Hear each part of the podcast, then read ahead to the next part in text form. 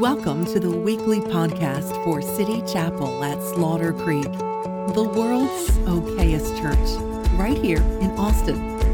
Get to know us better at citychapelchurch.com. We're so glad that you joined us today and hope you enjoy the message. And that's what's happening. So it's, it's so encouraging. Um, and in this season, we're starting a new sermon series today. Uh, and we're jumping into the book of, how do you say it? How, I've, I've heard it all kinds of ways. I've been listening to different teachers and and so, anyway, I've heard uh, the way I grew up saying it was Habakkuk. Habakkuk is how I grew up. Now, there's a guy who, who does a lot of Hebrew, and he says it's Habakkuk. I just can't go there. I just I can't I can't remember that. I can't stay. I, I don't know. I'm not Hebrew. Uh, Greek is my thing. I, I, never I never got into Hebrew very much. So I'm to call it Habakkuk. If you have a more grammatically correct way to say it, um, uh, then go ahead and be my guest. A row with her accent, you don't even want to hear how she pronounces it. it's not G-rated, um, but uh, yeah um, it's fun. It's fun around a house that has an accent. I'm like, have a what? what are you saying? It's a good time. It's a good time. Um, but Habakkuk is the name of a prophet. It's actually uh, one of the. This book is uh, one of the Lamentations. There's different categories in Scripture, and so uh, this is a lament. Uh, which I think is a perfect book of the Bible to teach in this season because a lot of people are mourning. Uh, a lot of people are lamenting. They're, they're, they're dealing with grief, they're dealing with loss. That's what Habakkuk is all about. Um, Habakkuk is, is, is, a, is written around 609 BC, 609 to 608 BC, and is written by the prophet um, Habakkuk. Before I get into that, actually, really, I want to I want to dance around Habakkuk today. Uh, I'm not I'm not going to dive in fully uh, here in the coming weeks. We're going to go verse by verse, just like we did Colossians, and we're going to walk through and see what the Lord would say to us. I have no idea how long this is going to take. Um, I really don't think it's. I seriously don't think it's going to be as long. It's not going to be Habakkuk for the holidays. It's not going to be Habakkuk for the ho- holidays. It's not what it's going to be. Um, I, I can I can guarantee, almost guarantee, um, because there's only three chapters. See, there was four chapters with Colossians, so it, it just it just got it got it got it, it got it got thick. It got thick. But uh, no, we're going to jump into Habakkuk, and uh, uh, before we even jump into it, I want to I want to go to the very last verse because in a lament um, for instance, the book of Lamentations is a lament. A lament means a cry or a mourn. Um, so obviously, the book of Lamentations is a book, entire book dedicated to crying. Uh, I love that God is so diverse. He doesn't just have a book dedicated to joy, although there are some of those. He doesn't just have a book dedicated to hope, although Colossians obviously was very much about that. He actually has entire books dedicated to tears and to mourning. Um, God is okay with mourning. Mourning is not ungodly. Crying is not ungodly. And, and, and, and, and Habakkuk proves that. But one thing you need to do when you're reading a lament is you need to go to the back of the book. Because whenever you're reading a, a, a book about uh, lamenting, uh, a, a biblical book about lamenting, it starts off pretty bad. The first few verses, first chapter even. And then there's always a resolution so in the book of uh, Lamentations, the resolution is uh, something we were quoting today. Because of his uh, mercy, because his mercies are new every morning, uh, therefore we are not consumed because his compassions fail not. Great is thy faithfulness. And I always have to say that in King James because that's the hymn. That's how it goes. Great is thy faithfulness. And so that's the that's the point though. That's the point of the whole book for Lamentations. Well, the point of the entire book for Habakkuk is found the last verse of Habakkuk, verse uh, 19 of chapter 3. So I want to start off by looking at the point, looking at the end, all right? And this is super deep. So we're going to be looking at this verse probably almost every single week um, because it is uh, the basis for our, our sermon series, which our sermon series we're calling it Wild Faith. I believe God wants to stir up some wild faith, not not not just domesticated faith, not just faith that works uh, when we know exactly when we're going to meet again and how we're going to when we when we can plan things out. I'm not talking about the kind of faith that needs a schedule. I'm not talking about the kind of faith that needs vision or sight. I mean wild faith. Faith that will take you to new heights in your in your walk with God. Faith that will live off of the it's wild faith. It'll live off the berries in the mountains. Like it doesn't need something on a silver platter. It doesn't it doesn't need to be waited on. It'll go find its own food. I'm talking about wild faith, crazy faith, faith that uh, our forefathers had, faith that any follower of Christ has had to experience. And so I believe God wants to activate wild faith inside of us. And um, that, the, the, whole idea of wild faith, you see the little deer down at the bottom, that's a reference to this passage right here. Verse 19 says, The Lord God is my strength. That is the point, by the way, of Habakkuk. The Lord God is my strength. This is the thing that Habakkuk comes to. This is the conclusion that he comes to. He will make my feet like deer's feet, and he will make me walk on my high hills. And so, man, you can see that, that this is a wild faith, and it's a faith that's going to take us to new heights and new levels. But because uh, I'm Harry, I'm going to skip all of the good stuff. And I want to look at the last, sent, last two sentences of this iconic verse. He, uh, Habakkuk says, To the chief musician with my stringed instruments. So today's message is really about that those two sentences. To the chief musician with my stringed instrument. As I was studying Habakkuk, I don't know if the camera can come back here. We, we don't we don't need that. You guys can remember that. To the chief musician with my stringed instrument. As I was studying Habakkuk, uh, one thing I always do is I try to figure out the context of the verse. I try to tr- uh, the, the, the the verse, well, the whole entire book. Where does this fit in historical context? Who is Habakkuk? And one of the greatest clues to who Habakkuk is, is in the very last two sentences of his book. He finishes writing this book, three chapters. It's, uh, it's a lament, it's a poem, and apparently it's also a song.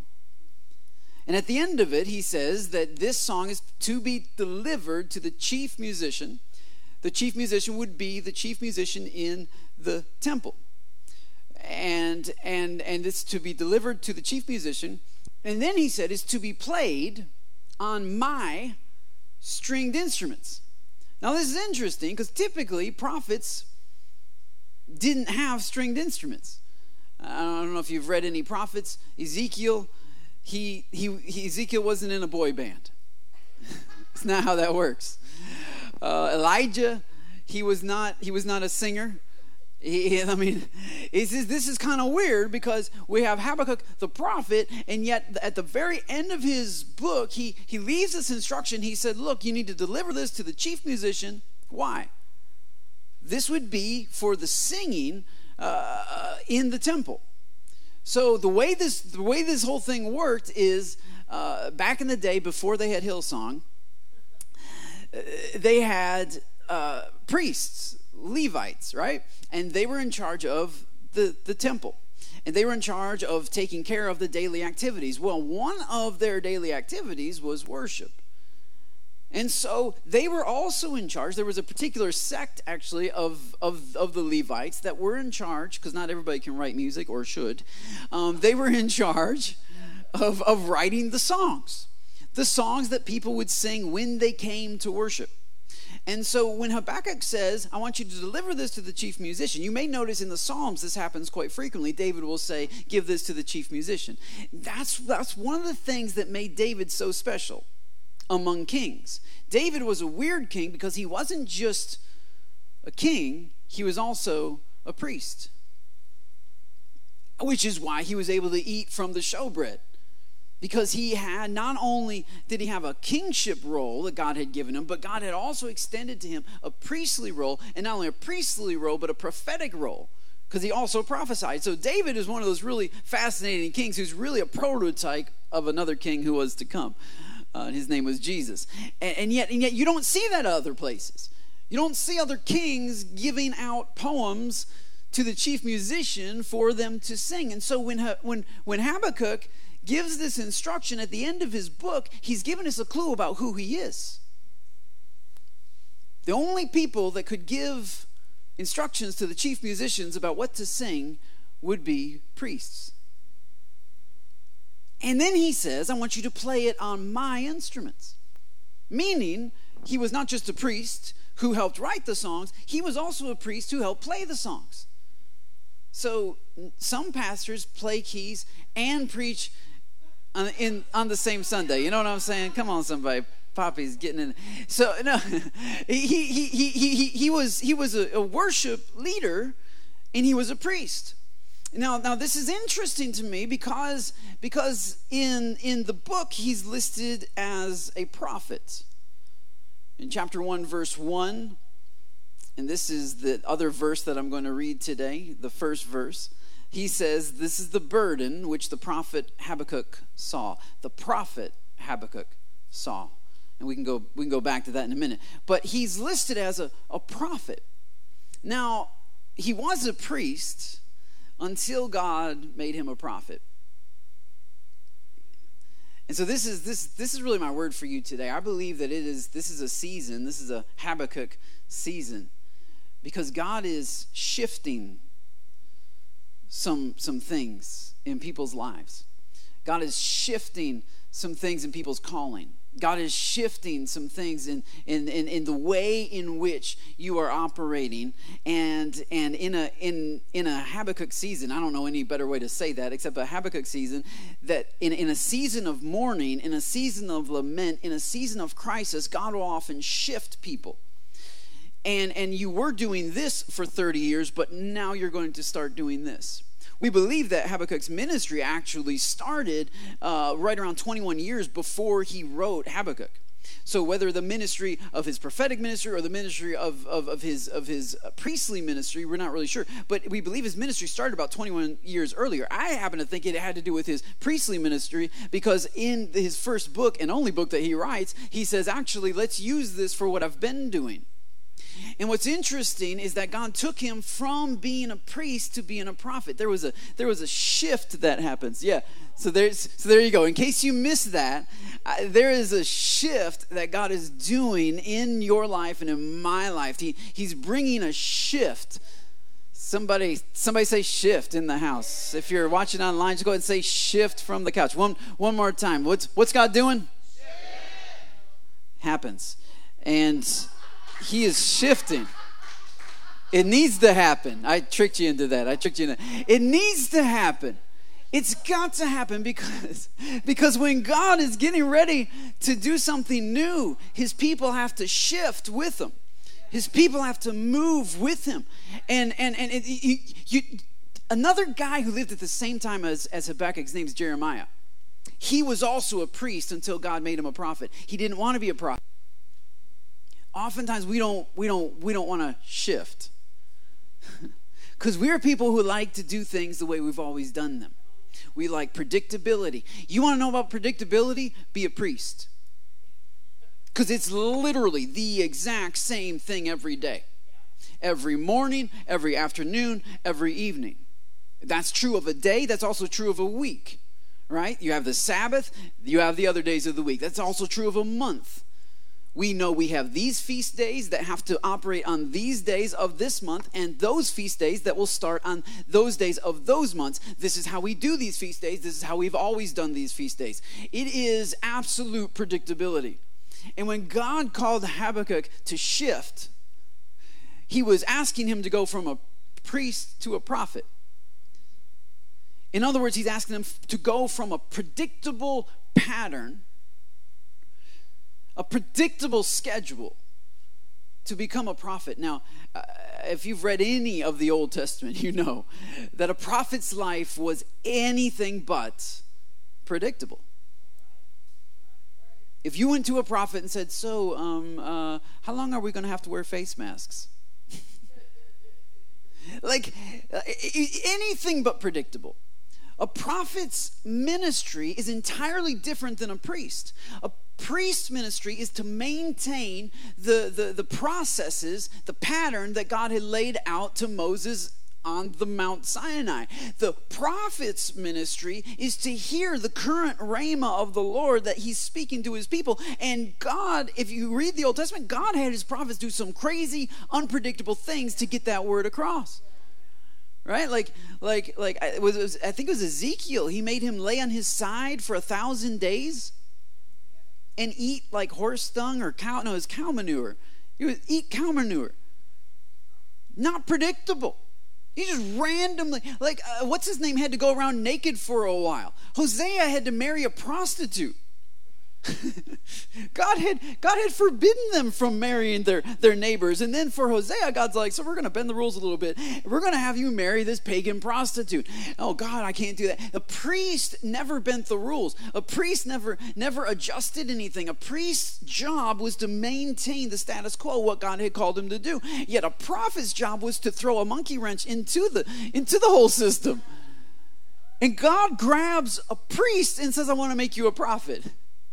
God grabs Habakkuk, who's been lighting candles every morning, right, bringing in the bread every week, um, hosting different di- different ceremonies every single new moon and and feast days, and all this. And then he's like, okay, now you got the predictable pattern part down. I want to shift. I want there's going to be a shift, and now you're going to move from priest to prophet, where you lose your predictability. And now it's not about predictability now it's about power. So he shifted him from predictable patterns to actual demonstrations of power. Because the priests didn't operate in power, they operated in the patterns. But a prophet would operate in power. Right, Elijah went before the king Ahab and said, "It's not going to rain for, until I say it's going to rain." When's that be? When, when's that? Can we get can we get four phases for that? In stages of the phases and then phases of the stages? Could we just get a, could we, could we get some kind of convoluted message, please? Because apparently we need that. And Elijah says, There is no phase, there are no seasons, there is no stage, there is just the Word of God. And when you're operating in just the Word of God, you're not operating in phases and stages, even though there are seasons for those kinds of strategies. But right now, the strategy I believe that God is giving to His church, the strategy is listen. That's the strategy. The strategy is not plan, the strategy is not communicate, the strategy is listen. You a prophet's job is to listen. A priest's job is to speak. The priest communicates to the people on behalf of God. The prophet the prophet communicates no the, the priest communicates to god. The priest brings the stuff from the people and takes it into the presence of god whereas a prophet is in the presence of god takes the stuff he gets from in the presence of god out to the people. I believe god is god is shifting not, not, not, not even just you personally or even City Chapel. I think God's shifting the American church. Instead of getting stuff from out here and bringing it in here, He's wanting us to get stuff from in His presence and bring it out here to the people. There's a shift happening. It's a shift in perspective, it's a shift in focus. See, because a, a prophet's primary objective is to hear from God priest's primary objective is to hear from people. Tell me your sins, confess your sins, I'll take it into God. But the prophet doesn't need to hear about your sins because he's been too busy talking to God. He's been hearing from God directly. And so he moves in power. The shift that was happening in Habakkuk's life was a shift from a priest to a prophet. And that shift would mean he's going from predictable pattern into a season of power but he has to let go of his predictability. He has to let go of the need to control things and project things. Human, human projections are sometimes the enemy of a prophetic word. Your human plans can be can actually work against the prophetic word that God wants to speak into your life. So I want to encourage you to shift and become shiftable. I don't even know if, know if that's a word, but just just like like let go of your need to project and predict and plan things. God may be shifting things into a season where where it's not as comfortable, but it's more powerful. Because when you hear, faith comes by hearing and hearing the word of God. When you hear from God, he steps into it. So Habakkuk is moving from, from priest to prophet. He's shifting how he operates, he's shifting what he focuses on. A, a priest has to focus on perfection because you have to get it right. And if you don't get it right, there's serious consequences. But a prophet doesn't have to focus on perfection. He has to focus on, on expediency. It's how quickly can you obey what you heard. Now, the priest, he doesn't want to move quick because he moves quick, he might die. He might forget something. He might slip up. He might trip over the Ark of the Covenant. That's not going to be a good thing. A priest can't move too quickly. He moves steady, slowly, methodically. And, and, and, and uh, the church for years has, has relied on its steady, slow, methodical strategies. And that's lovely. And we've seen what that's able to do. But now God, I think, is ramping it up. And He says, you, you, you, you've, you've had that kind of faith, but now we're going to have wild faith, the kind of faith that can go higher than the level that you're at. This kind of faith is not steady, it's not slow, it's not methodical. This kind of faith is listen and obey quickly. Listen and obey quickly. Hear and speak quickly gather from the very presence of God. No, we, we, we don't need posters. We need prayer warriors. We need people who are in the prayer closet that hear directly from God and then come out to people and share what God has said. This is not a time to be gauging whether or not it's politically correct, whether or not what, what people will think about you. This is not a time to start thinking, well, even like people wear masks sometimes just because they know other people are expecting them to wear masks. now, right now, we have the rule in church for you guys to wear masks, right? So, yes, I'm expecting you to wear masks. I don't know if we're going to keep that next week. I think next week masks might be optional. We'll, we'll see what what happens on Monday, but there's some some loosening of, of, of restrictions, and we'll see. What? You mean you're not going to de- give me a definite? No, you're going to we're going to shift you from a need for a definite into a reliance. See, it doesn't take any trust. The priest doesn't have to trust God very much. He relies on his pattern. He relies on his process. He relies on his protocol. He knows if he can just do the right protocol, everything will be okay.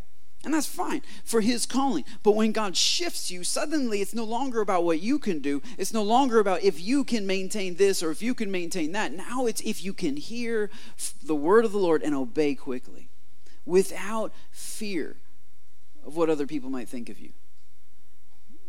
Uh, somebody was telling me the other day he was in he was in you know, there was there was there was he, stopped by his church uh, as a pastor stopped by his church to pick something up and he was talking to uh, the secretary and they were talking neither one of them had mask on somebody else one of the elders came in they were talking nobody had mask on somebody else came in it's kind of a larger room the entryway of the church somebody else and then the fifth person came in and they kind of like got awkward and they they grabbed their mask and that made everybody else somebody else was like well um, i can go out to my car and so then he went out to his car and and and and, and, and my friend was like what just happened here we went from safe to, oh, no, not safe. But it wasn't safe. It was, they expect me to do this.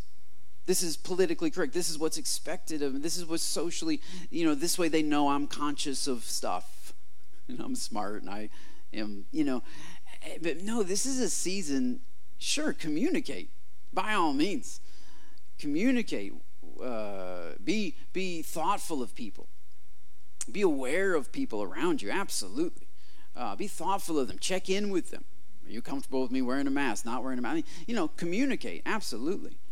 But but but there is a time when we have to get alone with God. And the prophet, I, I don't remember Elijah ever asking permission for anything. I don't ever remember Ezekiel, so I really don't want to hurt your feelings, but um, prophets they they can't be concerned about that because they're so obsessed with the word of God. They have to speak that word, even if it is offensive, even if it is hurtful. Not to offend, but to be clear and to be open and to be real, to be honest. These are our standards. These are the things God's speaking, and this is just truth. And this will actually help you because God's word is always in our best interest. The shift from focusing on people to focus on, focusing on God, shifting even, even where He's standing. And by the way, there was a, there was a shift in the nation. So I'm talking about a shift right now, and, and if you're watching this 10 years from now, you're like, masks? What is he? What? Um, so anyway, uh, we're in a COVID nineteen deal happening right now uh, for the past two months. Um, and if you're watching this in the future, um, yes, I has I had gray hair. Uh, even at 40, I had gray hair. This is how I roll. Um, but but but but uh, Habakkuk was in a shift as well. So he wrote this in 609 or 608 BC. Do you know what? Do you know what else happened in 609 BC? Uh, a certain king died. A king by the name of Josiah. You might have heard of him. He was one of, well, he was the last godly king in the southern kingdom. This is where Habakkuk is. He's in Judah, the southern kingdom. And the last godly king's name was Josiah. And he was really the first godly king in a couple of generations. Josiah's grandfather had turned away from God and had started bringing in false gods and joining pagan religions and things like that. But Josiah, as an eight year old boy, became king. And he decided that he was going to go after the God of his fathers, Abraham, Isaac, and Jacob, and submit to him. But he didn't know much about that God. And so he did what he could, but he really didn't know much. Some of you are right there. You're like, all right, I need to get close to God. I have no idea what that looks like. And you're tuning in. That's a good start. And that's literally where he started. He started with the temple. So years later, uh, I think it was 17 years later, Josiah says, We need to remodel the temple, the temple of God. We need to go back to church. Come on, somebody. We need to go back to church. So he went back to the temple. He says, Look, there's a bunch of pagan junk in there. We need to get those false idols out. It's all dusty because it hasn't been used in decades. We need to we need to clean things off. And so he sent the high priest because they were still doing the priest stuff, just not in the in the temple. So he sends him to the temple and he says, Just clean this place out. Let's get this thing ready for for what little we do know we're gonna do. We don't know everything, but we're gonna do it. And lo and behold, while the priest is in there, he finds a scroll. And it's a scroll called the Book of the Law. Most believe it's probably Deuteronomy. Moses' book of the law that was put next to the Ark of the Covenant in the holy place. And so the priest, the high priest, discovers this, brings this to Josiah. Josiah reads it and weeps because he realizes how far off he was. He tears his clothes because he realizes just how far him and all of his people have re- been removed from God's ways. And plus, he reads all the curses that are coming on them because of their disobedience. So he cries out to God, and God sends a prophetess to go talk to him and say, God's heard your cry, and because of your humble heart, God's not going to bring any of the curses during your lifetime. And so Josiah says, All right, let's rebuild this thing. Let's do it according to the book. Let's live according to the book. And that's another protocol, by the way, for how to get close to God. Go back to church and then go back to the Word. As much as you're able, as much as you understand. I don't understand everything. Well, Josiah didn't either. He only had Deuteronomy. Come on. I'll hand you Deuteronomy and we'll see how far you get, all right? Like, but even in Deuteronomy, you have you have the basis for faith in the Lamb of God you have the basis for faith and so and so josiah begins building a country around the law of God. And then Josiah dies. And literally within that year or the very next year, Habakkuk writes this letter. Because Habakkuk realized something, I think. This is why. I think he realized after Josiah died, his son took over for three months, and then he was killed and taken captive. Then his other son took over for a few months, and then everyone was on the verge of, when Habakkuk writes this, they're on the verge of being carried away captive to Babylon. What happened was when Josiah died, Josiah's son was evil. And this is this is what's so tricky. You, ha- you see this in the book of Judges, especially, where somebody will rise up as a king, will lead the people toward God, and then in the very next chapter, somebody rises up as a king and leads the people away from God. Why? Because because this is never meant to be a national religion. I can impose rules on you and make it look like we're all following God. Like, I can be like, all right, if you don't come to church, God's going to strike you dead. And so you'll come to church. I can be like, well, if you don't come to prayer meeting, God's going to strike you. And so you'll come to prayer meeting. You can create rules that make people live in fear to do, to adhere to a certain set of a standard.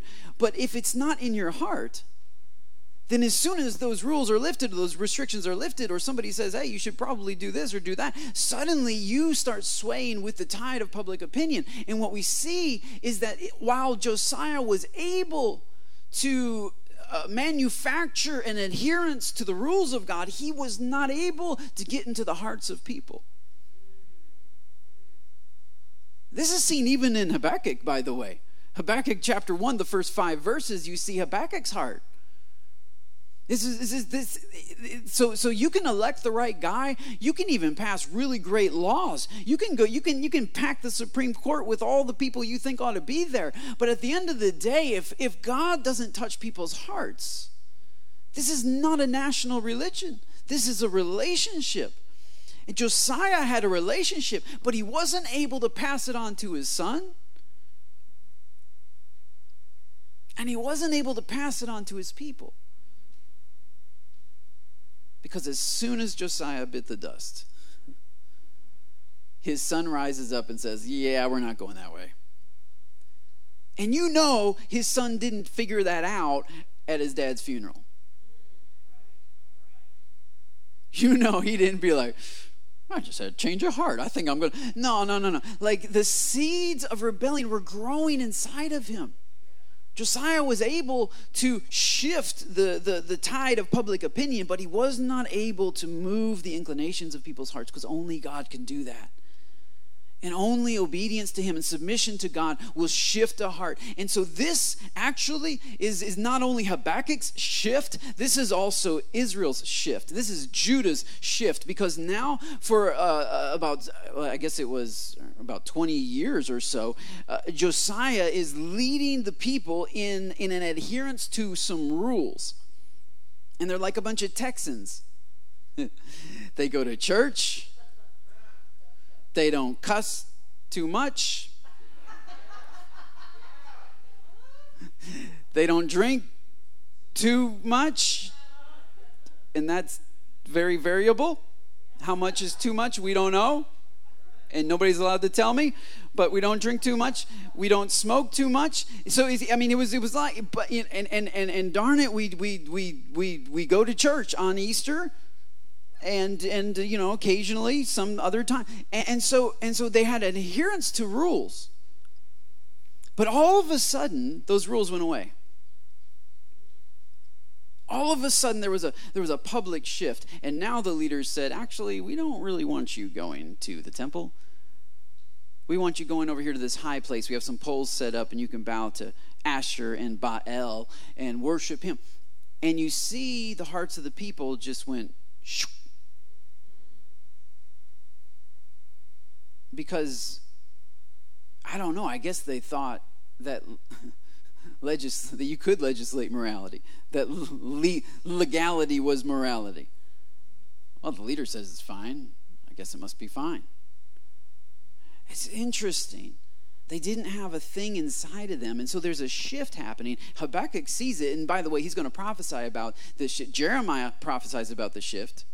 Though you guys have been keeping a bunch of rules and stuff, but your hearts were far from God, now those rules are going to be taken away, and now God will dwell in your hearts. So he's getting rid of the have to, and he's trying to insert a want to. And so, even though the, the news is not good, by the way, the book of Habakkuk is not very cheerful about what's coming because honestly, the Babylonians are coming. They're not cheerful people. And this is not going to be a welcome party. But the truth is, God says there's still hope. And that's what Habakkuk says the Lord is my strength. There's still hope because God's still working even when I can't see what He's doing. I believe that He's doing something. He's, we see it sometimes as a disruption, but it's not, it's part of the development. COVID 19 is not a disruption to your life, it is part of God's development of your life. It's not a disruption to the church, it's part of God's development of the church.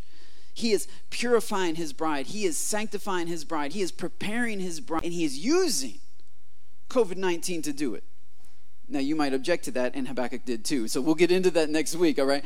Uh, he's got some objections. Lord, couldn't you use something nicer, better, softer, gentler? I mean, you know. But anyway, but no, he, he is, it's not a disruption. All of Israel seems like they're in a disruption, but uh, God is saying to Habakkuk, no, this is a development. I am working, I'm moving, I haven't let go. God hasn't let go. And so God is commanding his people to not let go. You say, how is he doing that? Well, Habakkuk 1, verse 1. The burden which the prophet Habakkuk saw. The word Habakkuk means to hold on. so, uh, what I'm saying is, God didn't just choose any random priest, He chose a priest whose very name meant to hold on. And yet, that same priest at the end says, The Lord is my strength. But God chose him, and his name means to hold on. To hold on, it's, it's, it's not necessarily to hold on like you would uh, hold loosely. It's literally, it's a wrestling term. So, wrestlers don't usually hold with their fingertips or with their hands. They kind of, you know, it's, it's, it's to hold, it's like, it's, it's all, it's like, it's like all of you wrapped around. It's, it's to hold on and to not let go, no matter what you're holding on to, no matter how much it shakes and moves. Yeah, you gotta hold on tight. And that's what that's what that's what I think God is calling us in this shift. God is calling you to hold on to Him. We hold on to stuff that we think is Him, but uh, but it's not. He he is unchanging. He is unchanging. So he says he says I want you to hold on to him and it's a burden which the prophet, the guy who holds on, that burden which he saw. Now what's interesting is you you hear him in the beginning say there was this burden that he saw. But when he starts the book, and we don't have it up on the screen, but I just want to read just the first couple verses. I'm going to actually preach about this next week. I'm going to preach about the, the importance of doubt next week. Because he starts his whole deal. He says, Oh Lord, how long shall I cry and you not hear me? Even cry out to you, violence, and you not save. Why do you Show me iniquity and cause me to see trouble, for plundering and violence are before me. There's strife and contention arises. Therefore, the law is powerless. Justice never goes forth, for the wicked surround the righteous. Therefore, perverse judgment proceeds. In other words, he's, he, his whole first couple of verses of this, chap- of this chapter is God, you're not doing your job. There's all kinds of mess happening. This is crazy. And so I'm going to talk about next week with the need for doubt because you don't reach great faith until you've had great doubt. And Habakkuk starts with great doubt. And great doubt is a springboard for great faith. Weak faith is the kind that's never had any doubt, it's never questioned, never thought about it. But real faith, strong faith, is the kind that has springboarded off of great doubt. And so he starts off with this great doubt. In other words, he's carrying a burden. And that's what's interesting to me that he chooses when he goes back, by the way, he didn't write this thing till he lived it. That's a good thought for those of you wanting to write something. So he he he lived it first. And then he came back and he said, Actually, this was the burden that I saw. So I came to God with a burden I was carrying, but I got a glimpse of another burden there was a burden that the burden he's carrying is there's injustice in the land god's not doing his job there's iniquity there's violence there's there's un, unfairness happening. That's the burden he's carrying. He steps into the presence of god and he sees another burden. If you want to know what that burden is you can read chapter 3 and it's pretty awesome. He sees another burden. The burden is the glory of god. Burden means weight. He sees something very heavy like a great rock and suddenly, the thing he was carrying doesn't seem so heavy. That's what faith is. Faith is a vision of what God has said. Faith can see into reality because it sees according to what God has said. And, and what, what he was doing is he was carrying a heavy burden. And this is why Jesus said, Are you burdened and heavy laden? Come to me all you that are carrying a heavy weight, my yoke is easy and my burden is light. Because my burden is the kind you see, you don't carry. But your burden is the kind you carry, and so it weighs you down. It's heavy. And he says, Look, look, this is the burden that I saw. And when I saw this new burden, this new weight, this new rock, I was able to let go of this little weight that I was carrying. Uh, Micah likes to hop on my back whenever I take him up to bed at night. and whatever he's carrying at the moment that he gets on my back, that weight gets transferred to me. Which, because I'm so strong, and because Micah is very small, that's fine. Now, in a few years, I don't know how this is going to work out, but what if what if what was in your hands? What what if you could transfer the weight of that? What if you re- recognized and realized that you were actually in God's hands? And suddenly you realize that what's in your hands doesn't have to be in your hands when you're in God's hands. I think it's that old song. He's got the whole world. I can't really do it with that deal going on. I don't know what that is. But yeah, he's got the whole world in his hands. He's got the whole wide world. In his hands, he's got the whole world. In his hands, he's got the whole world in his hands. If you're watching online, sing it with us. He's got the whole. Yeah, whole world. In his hands, he's got the whole world. In his hands, he's got the whole world in his hands. He's got coronavirus and all of its cousins in his hands. he's got anxiety and depression. In his hands, he's, he's got my past and my future. He's got the whole world in his hands. He's got the United States government. He's got the Russian invasion in his hands. Uh, he's got the Chinese and their health situation in his hands. He's got the whole world in his. He's got my times and my seasons in his hands. He's got my children and my wife. In his hands, he's got my house and my cars. In his hands, he's got the whole world. He's got my hopes and my dreams. In his hands, he's got my disappointments and my failures. In his hands, he's got my regrets and my mistakes. In his hands, he's got the whole world in his hands. We had some storms this past week, Friday, Thursday, I don't know, every day of the week. My God, if you're in Central Texas and if you lived in our farm, woo, it was a rough week. We had leaking stuff, lots of things leaking. And um, we already have some trauma around that. You might have heard about a little flood and some stuff. And um, so I was up Friday night. I think it was Friday night.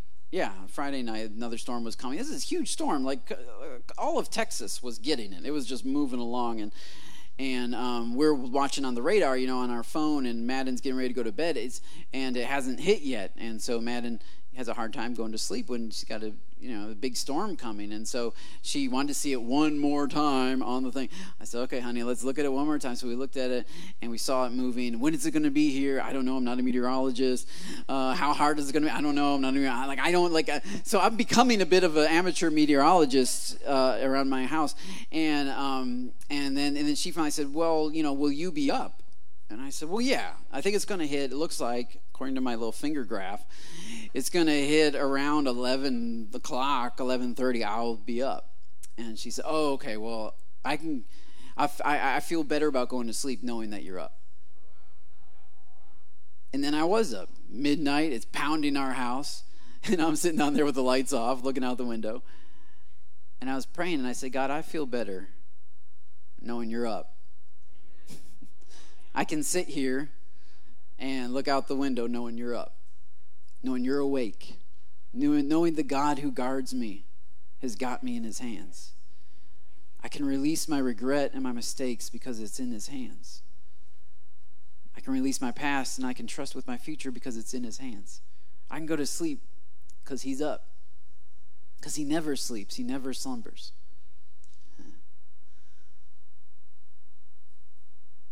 Yeah. The question is can you see what he said? Hmm. If you're watching right now and maybe God's speaking to you about trust, maybe speaking to you about holding on, I'd encourage you to hold.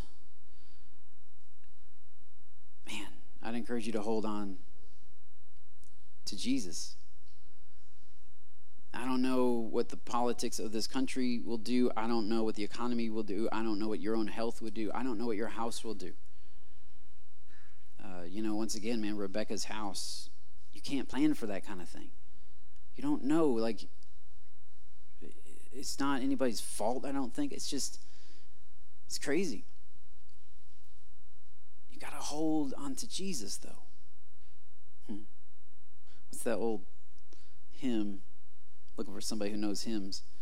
Um, I may, I may actually be able to. You guys, you guys? Just, just, just, just as we close, I'm going to look that up real quick.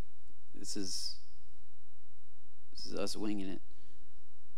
Just as we close, you guys know the old hymn, uh, "Hold to God's unchanging hand." Do you? I'm to put you. Gonna put you on the spot, Michelle. Not, no, no. Let me see. Let me see here. Yeah, I think it, it went something like if you're watching online, just and if you know it online, people, you internet people. There's a song we used to sing. Yeah, here it is. Oh man, the first verse, I loved it. It said, um, Time is filled with swift transition. None of earth unmoved can stand. Build your hope on things eternal and hold to God's unchanging hand. Time is filled with swift transition. None of earth unmoved can stand. None of earth unmoved can stand. Build your hope on things eternal. Build your hope on things eternal. And hold to God's unchanging hand. The chorus just says, You got to hold to God's unchanging hand. Hold to God's unchanging hand. Build your hope, build your hope on things eternal. And hold to God's unchanging hand. Trust in Him who will not leave you. Whatsoever years may bring, if by earthly ones forsaken, still more closely to Him cling. Hold on, hold to God's unchanging hand. Hold to God's unchanging hand. Build your hope on things eternal and hold to God's unchanging hand. The last verse said, When your journey here has ended, if to God you have been true, fair and bright your home in glory, your enraptured souls shall view. Hold to God's unchanging hand. Hold to God's unchanging hand. Build your hope on things eternal and hold to God's unchanging hand. Time is filled with swift transitions. None of earth unmoved can stand.